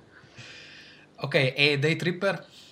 Day Tripper è uh, una graphic novel di Gabriel Ba e Fabio Moon e, uh, ed è stata per me una sorpresa enorme, nel senso che mi è arrivata letteralmente nella posta da parte di una persona che semplicemente aveva visto il mio sito e pensava che mi sarebbe piaciuto, potuto piacere e, ed è assolutamente meravigliosa. È, è difficile spiegare la trama perché in realtà è più che altro una graphic novel che parla di piccole cose. È, mm, mi ha dato la stessa sensazione di Blankets, uh, se qualcuno l'ha letta, che è un'altra graphic novel meravigliosa. E, e in realtà parla di questo, di questo personaggio che scrive necrologi e alla fine di ogni capitolo questo personaggio muore. È, è, stranissima ed è, ed è bellissima. Il, le illustrazioni sono ricchissime di dettagli ed, ed, è una di quelle graphic novel che secondo me andrebbero lette uh, sotto un piumino con una tazza di tè in mano mentre fuori piove e si è chiamato al lavoro per dire che si era malati, anche se non è vero. Ok, um, dico due cose io. Allora, um, la, la prima cosa che vorrei consigliare è una serie di documentari legati ad un sito nuovo di videogiochi che si chiama polygon.com. Uh, um, il sito ha un approccio estetico alla, alla materia molto innovativo, ehm, estremamente grafico e eh, questa serie di documenti, in teoria anche i contenuti dovrebbero essere dedicati ad un pubblico adulto più che a un pubblico di uh, teenagers. Um, sui contenuti ancora non uh, vi so dire benissimo perché ho iniziato a seguirlo da poco, ha aperto proprio uh, credo da un paio di settimane. Per quanto riguarda l'aspetto grafico è molto bello, funziona bene su qualsiasi dispositivo e eh, questa serie di documentari si propone di eh, raccontare un po' come ha fatto The Indie Game Uh, cioè scusate, Indie Game The Movie di cui abbiamo parlato nello scorso episodio del podcast, um, di raccontare un po' la genesi del perché hanno messo in piedi questo, questo sito, eh, chi eh, fa parte della redazione, quali sono le problematiche che hanno incontrato, uh, problematiche economiche, burocratiche, eccetera e uh, insomma mh, quello che è avvenuto durante lo sviluppo, cosa è successo dopo il lancio, come si sono procurati gli sponsor, eccetera. Eh, qualcuno l'ha additato come un documentario molto pretenzioso, come se eh, un'esperienza del genere non fosse interessante. Allora, sicuramente è un po' drammatizzato, nel senso che ha un po' le musichette post-rock di appunto indie game, uh, the movie, eh, ogni tanto cercano di rendere drammatica una situazione che effettivamente non sembra estremamente drammatica, però è realizzato molto bene. E ogni tanto c'è delle scene un po' strane, c'è tipo un'intervista di, ad Arthur Gies, che è uno degli speaker di Rebel FM, anche il motivo per cui ho iniziato a seguire Polygon Um, gli fanno l'intervista su, appunto su, su come è nato il sito mentre lui si sta facendo un tatuaggio che effettivamente non è che sia proprio necessaria. Um, però secondo me ci sono una serie di episodi appena uscito l'undicesimo una serie di episodi di circa 10 minuti l'uno e um, spiegano molto bene in retroscena di uh, come funziona un progetto editoriale. Uh, li trovate appunto a uh, polygon.com la serie si chiama Press Reset. Sono gratuiti quindi andateveli a vedere. L'altra cosa di cui vorrei parlare è appunto questo film di fantascienza che si chiama Looper, scritto e diretto da uh, Ryan Johnson, uh, qui dove sono io, Johnson anzi, senza S finale, qui dove sono io appena um, uscito. Eh, il film ha come... In Italia arriverà a gennaio. Eh, ma va? come al solito. Eh, credo che ci sia un sopraffollamento verso dicembre no? eh, per il mercato italiano, perché se, se, anche quello di Wes Anderson... Eh, ma se devono arrivare il, deve arrivare il sequel dei soliti idioti, bisogna... Okay.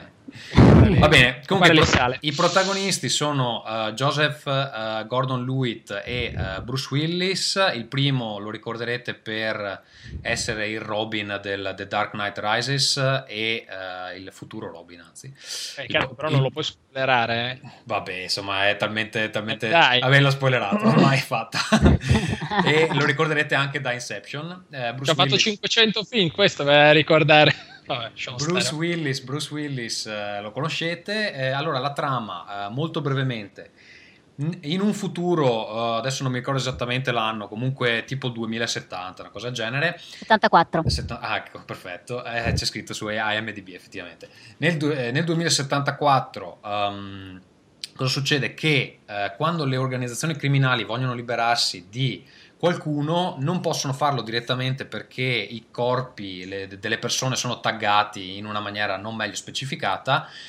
Eh, quindi cosa fanno? Siccome il viaggio nel tempo è stato inventato ma è bannato, eh, queste organizzazioni criminali sono le uniche che lo usano e ehm, in pratica spediscono le persone eh, indietro nel tempo di 30 anni e eh, in questi anni 40, diciamo 2040 più o meno, 2044, ci sono dei... Um, lavoratori chiamati looper, il cui unico scopo è eh, intercettare queste persone che arrivano dal futuro e ucciderle, perché nel 2040 evidentemente eh, liberarsi del corpo è ancora eh, fattibile.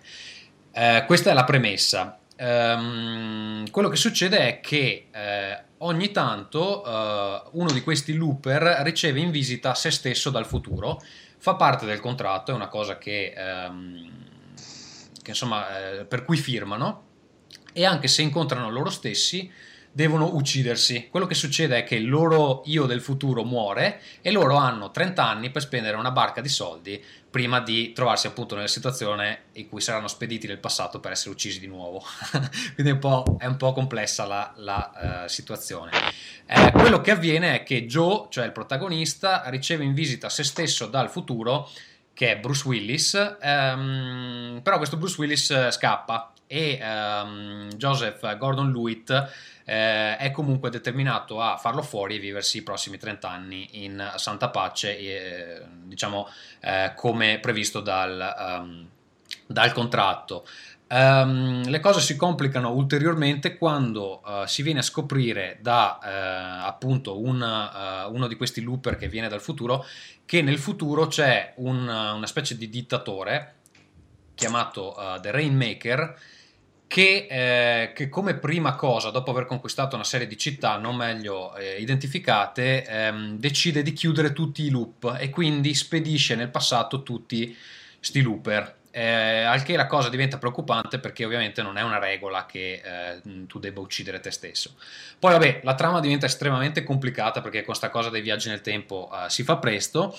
Eh, il film secondo me ha uno script estremamente solido, eh, cosa molto difficile appunto quando le tematiche sono queste. E ehm, riesce anche eh, a essere divertente nel modo in cui anticipa um, l'internet uh, che eh, voi sapete che appena c'è una cazzata in un film su internet si scatena il disastro uh, di gente che uh, cerca di um, mostrarsi intelligente dicendo eh ma questa cosa non ci avevamo pensato eccetera. In realtà il film anticipa già le critiche um, in un dialogo abbastanza brillante fra appunto il Joe del presente e il Joe del futuro in cui cercano di capire eh, come evitare che il futuro si avveri. Eh, poi eh, i dettagli non ve li do, eh, però eh, secondo me è veramente un bel film, sicuramente eh, la rivelazione fantascientifica del 2012, a meno che non ci sia qualcosa in arrivo a dicembre di cui non sono al corrente. ho finito, Eolo.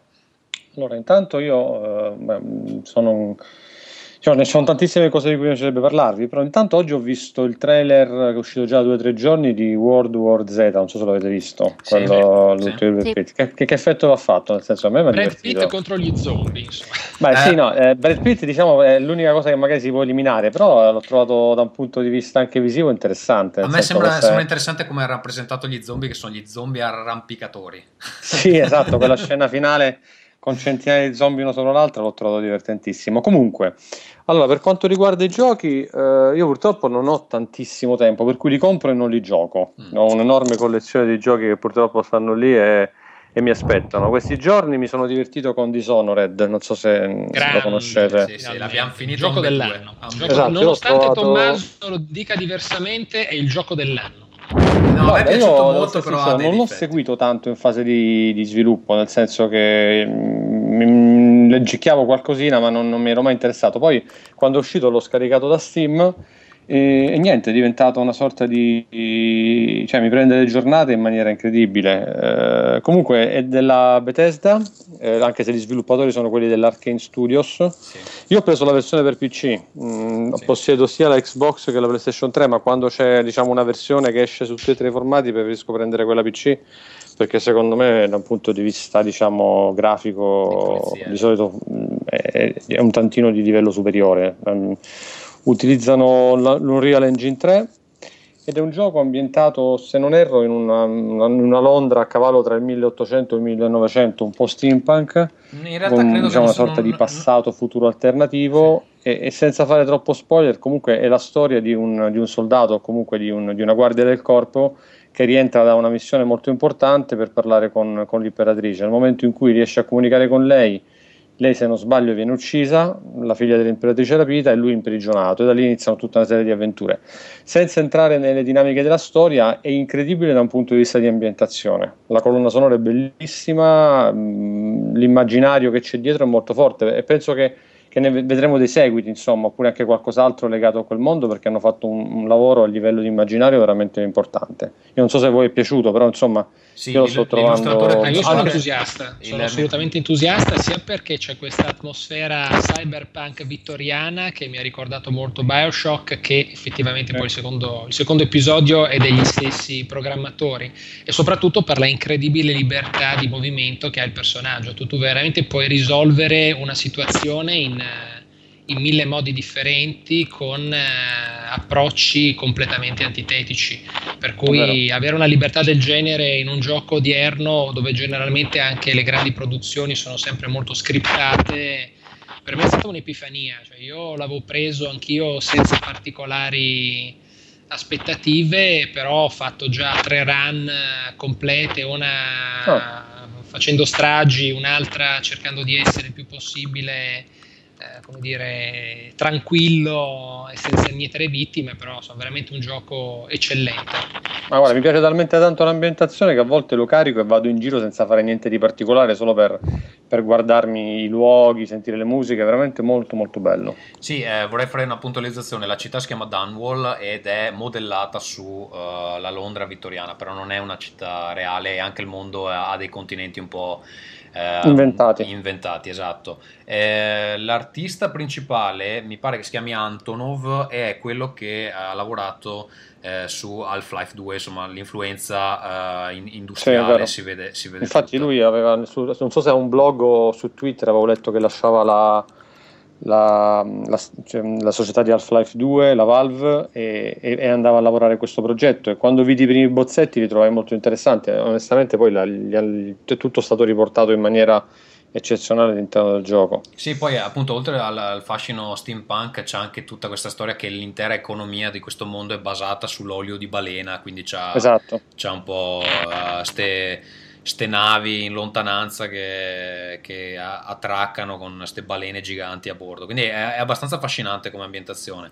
E appunto, eh, come il sottotitolo dice, eh, il gioco è basato sulla vendetta, perché il sottotitolo, almeno quello inglese, è uh, Revenge Solves Everything eh, quindi è basato appunto sulla ehm, vendetta di questo corvo attano, col nome abbastanza divertente.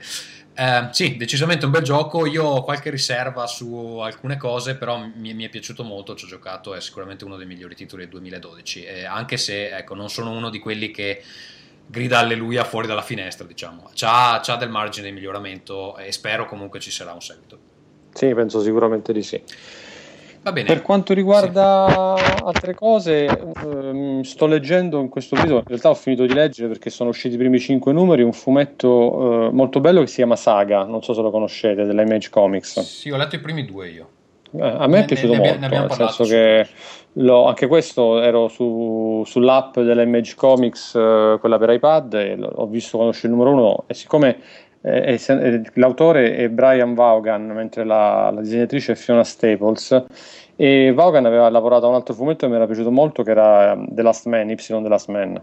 Per cui eh, ho detto, beh, facciamo un tentativo, diamogli un'occhiata e, e senza fare spoiler sulla storia. È, è una sorta di Guerre Stellari incontra Romeo e Giulietta, nel senso che un, è la storia di una coppia di, di, due, di, due, alieni che vivono in una galassia dove ci sono delle guerre, dove c'è un impero, che fanno, sono di due razze che teoricamente non potrebbero, diciamo, sono due razze nemiche. Ah, hanno una storia d'amore, fanno un bambino e da lì inizia una, una storia che ha dell'incredibile. Il punto di forza del, del, fumetto è il fatto che in pochi numeri riesce a creare un immaginario, una sorta di space opera molto densa che, uh, che, ti prende e che ti fa sembrare di averlo letto da tantissimo tempo, nel senso che probabilmente va a raccogliere nell'immaginario da storie come quella un po' del Signore degli Anelli, un po' da, da Guerre Stellari e compagnia bella e ti, uh, ti prende moltissimo. Io l'ho trovato molto bello, non però, vedo l'ora di vedere anche diciamo... gli altri diciamo cinque numeri. Oltretutto sta per uscire il, il, volume con i primi cinque numeri incartonato, penso a giorni dovrebbe essere disponibile. Eh, diciamo che l'atmosfera è un po' diversa da quella di Guerre Stellari per, perché è molto più sboccata. Adesso se, se non ricordo ah, male... Sì, sì, da quel punto di vista, beh sì, l'autore lo ha detto, nel senso ho fatto una serie che probabilmente non potrà mai essere trasformata in una serie televisiva o in un film, però mi volevo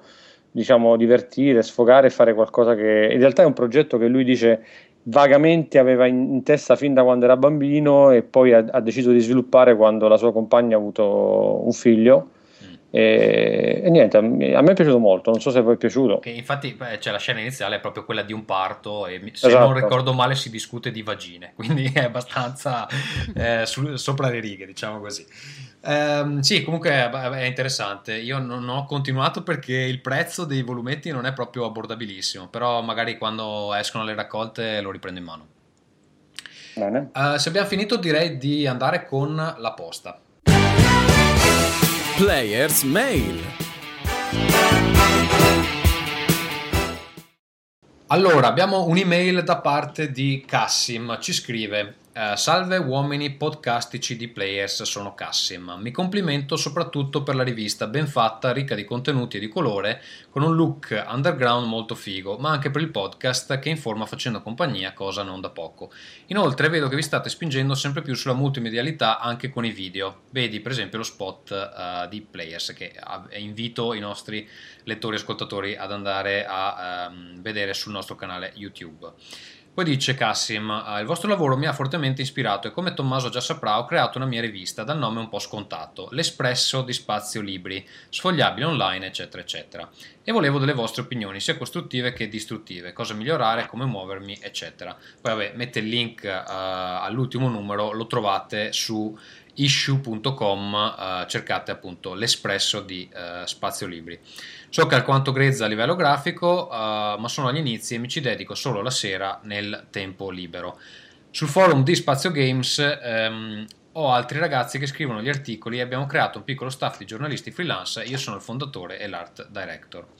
Eh, allora, Cassim, um, per quanto riguarda il feedback, eh, io te l'ho già dato in altra sede, quindi um, direi che possiamo soprassedere. Non so se i nostri ospiti sono riusciti velocemente a dare un'occhiata al, um, alla rivista.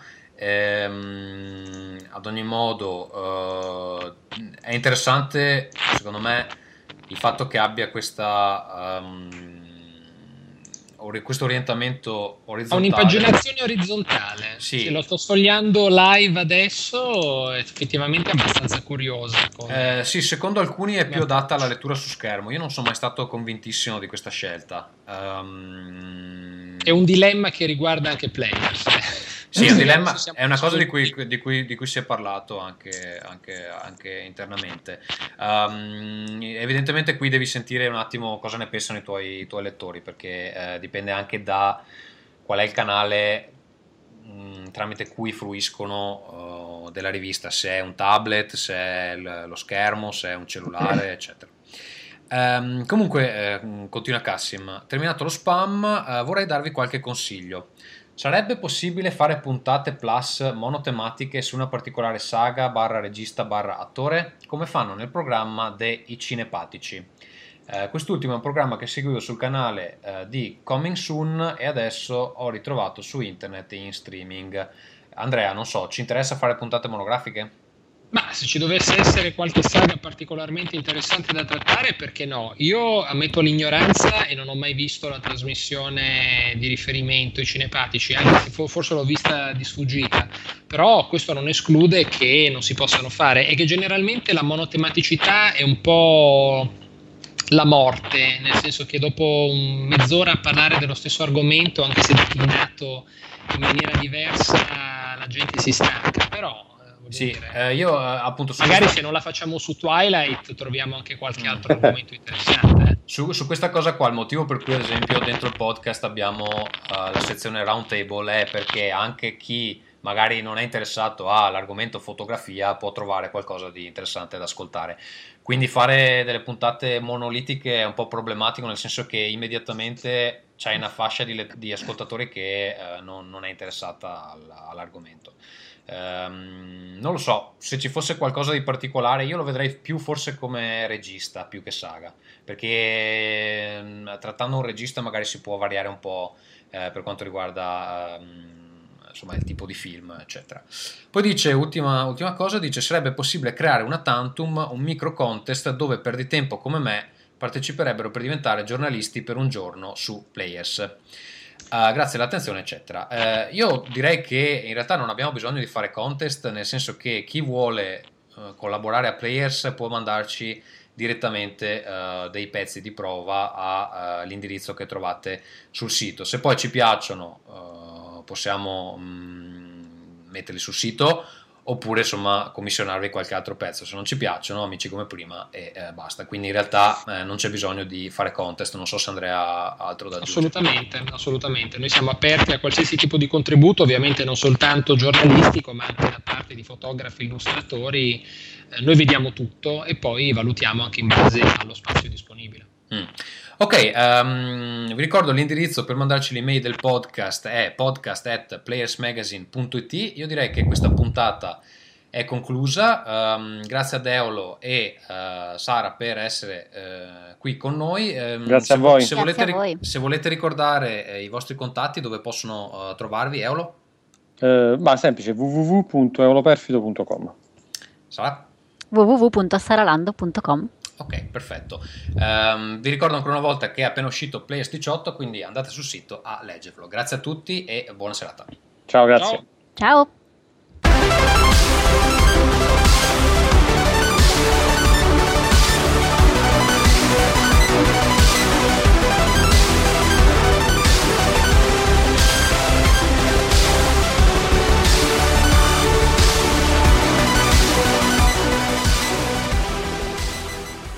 In chiusura le informazioni di servizio. Potete scriverci a podcast at playersmagazine.it o visitarci sul sito a www.playersmagazine.it. Su Facebook ci trovate a facebook.com slash eh, playersmag, invece su Twitter a twitter.com slash eh, playersmag.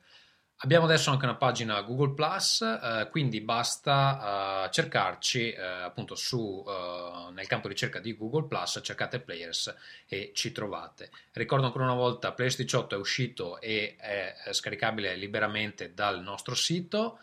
Uh, chiudiamo con un pezzo in tema con l'episodio, cioè il demo originale di Camera degli Editors, uh, contenuto nella raccolta You Are Fading. Alla prossima.